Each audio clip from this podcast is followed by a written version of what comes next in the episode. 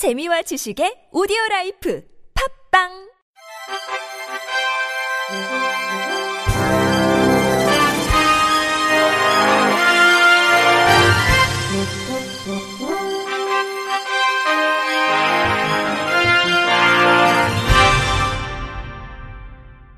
청취자 여러분 안녕하십니까? 12월 16일 금요일 KBRC에서 전해드리는 생활 뉴스입니다. 서울시가 운행거리 60km 이상인 시내 장거리 버스 노선을 두 개 노선으로 쪼개는 등 노선 조정에 나섭니다. 장거리 노선은 환승 없이 시내 주요 권역을 한 번에 연결한다는 장점이 있지만 4시간에서 5시간 운전에 따른 운전기사 피로도 누적, 배차 간격을 맞추기 위한 과속 운행 등 안전 위험 요인으로 꼽혀왔습니다. 노선 조정 대상은 간선 지선 버스 중 왕복 운행 거리가 60km 이상이거나 평균 운행 시간이 4시간을 넘는 27개 노선입니다. 이들 노선은 한 회 운행에 평균 3시간 20분 이상, 혼잡 시간대는 4시간 이상 소요되는 것으로 나타났습니다. 실은 이달 351번 버스 노선 조정을 시작으로 107번, 108번, 140번, 163번, 505번 등 5개 노선을 우선 조정하며 나머지 21개 노선도 검토 결과에 따라 관계기관 의견 수렴 등을 거쳐 조정합니다. 노원구 월계동에서 양천구 목동까지 운행하는 163번의 경우 월계동에서 신촌 노선과 신촌에서 목동 노선 등 두 개 노선으로 쪼개 운영합니다. 107번은 밀락동에서 수유역 도봉산역에서 서울역 노선으로 108번은 덕정동에서 수유역 도봉산역에서 종로 5가 노선으로 각각 나눠 운영합니다. 시는 장거리 노선 조정으로 운전자 근로 여건 건강권이 개선돼 시민 서비스가 향상되고 시민 안전이 담보될 것으로 기대했습니다. 윤준병 서울시 도시교통본부장은 이번 노선 조정은 그동안 추진이 더뎠던 서울버스의 고질적인 문제를 합리적이고 효율적으로 개선하기 위한 대안이라며 시민 안전을 최우선으로 한 조치인 만큼 시민들의 이해와 협조를 부탁드린다고 말했습니다. 코레일이 지난 9일 수서 고속철도 SRT 개통으로 고속열차를 이용할 때 KTX와 SRT를 혼동해 승차하지 않도록 이용객의 각별한 주의가 필요하다고 14일 당부했습니다.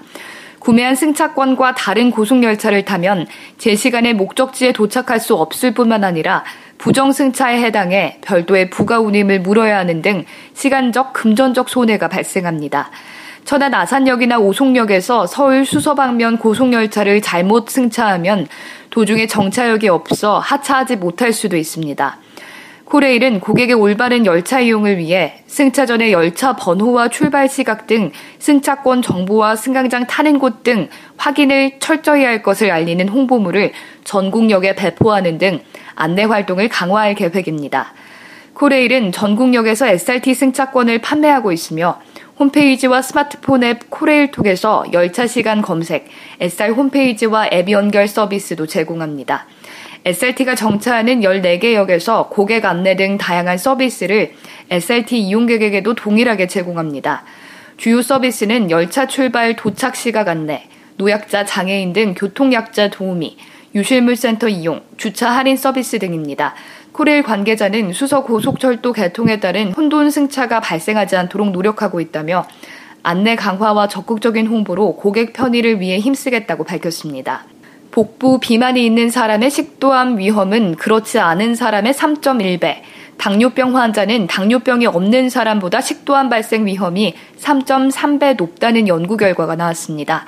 공주대 의료정보학과 이성란 교수가 지난 2015년 12월에서 2016년 1월 서울 소재 종합병원 내과를 찾은 식도암 환자 76명과 일반인 76명을 대상으로 성, 흡연, 음주, 만성질환 등이 식도암 발생에 어느 정도 영향을 미치는지를 분석한 결과 이같이 드러났습니다.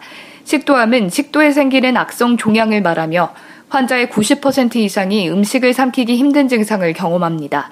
처음엔 딱딱한 음식을 삼킬 때만 불편감을 느끼지만 나중엔 물조차 삼키기 힘들어집니다.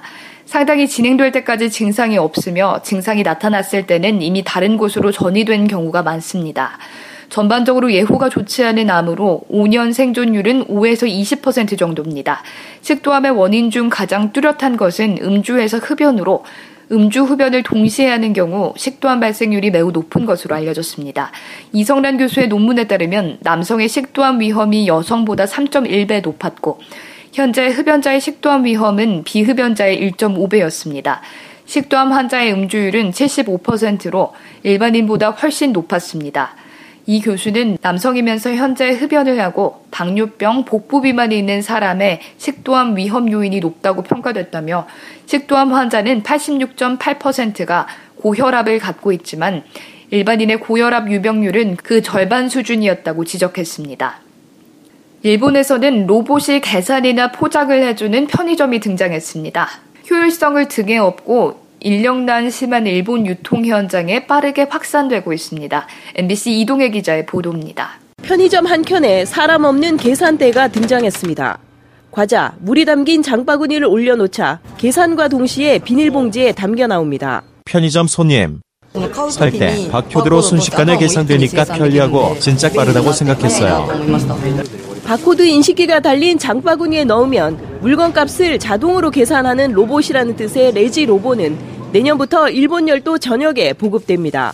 아마존 고처럼 스마트폰과 연동해 물건을 골라 잡으면 저절로 계산되는 방식은 아니지만 종업원 수를 10% 정도 줄일 수 있을 것으로 예상됐습니다.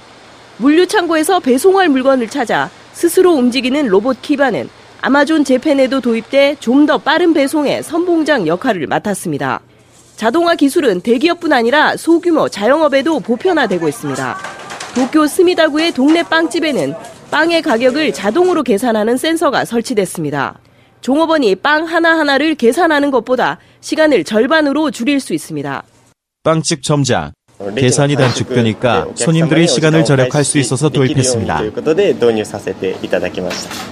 초고령화 사회의 고질적인 인력난이 쇼핑의 방식뿐만 아니라 일하는 모습까지 바꿔놓고 있습니다.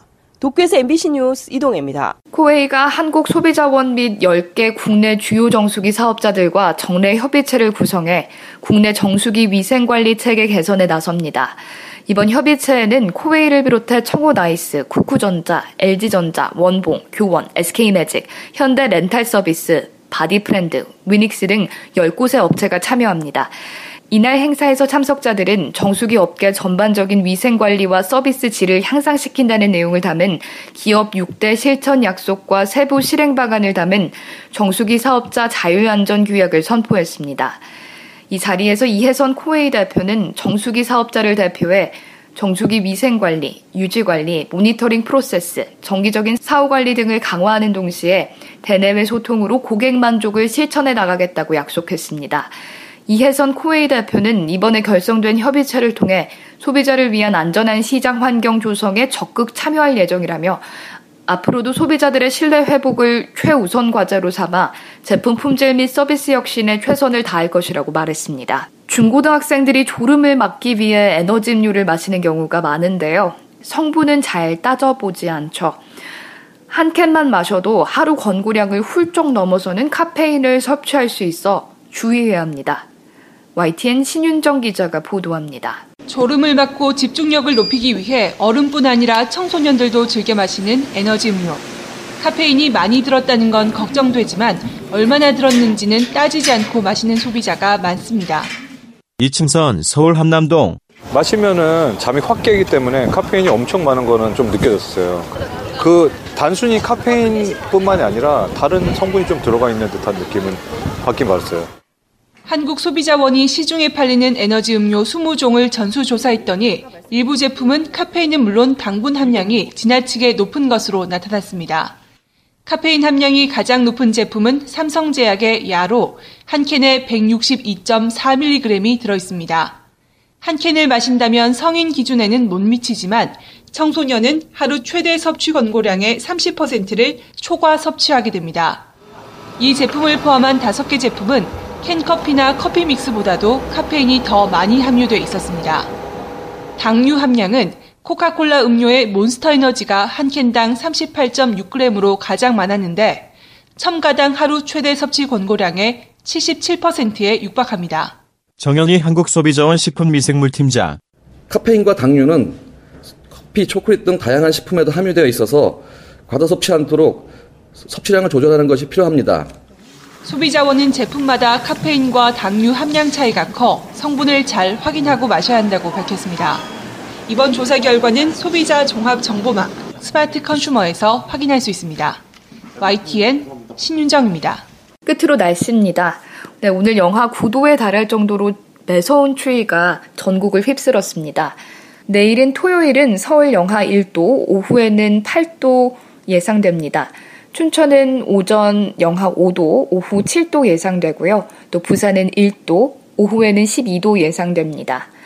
일요일에는 서울 2도, 춘천 영하 1도, 광주 2도, 부산 4도 등 최근 며칠보다 훨씬 따뜻해진 날씨를 보일 것으로 예상이 됩니다. 이상으로 12월 16일 금요일 생활 뉴스를 마칩니다. 지금까지 제작의 이창현, 진행의 유정진이었습니다. 곧이어 나폰수 시즌2 보톡스가 방송됩니다. 고맙습니다. KBIC.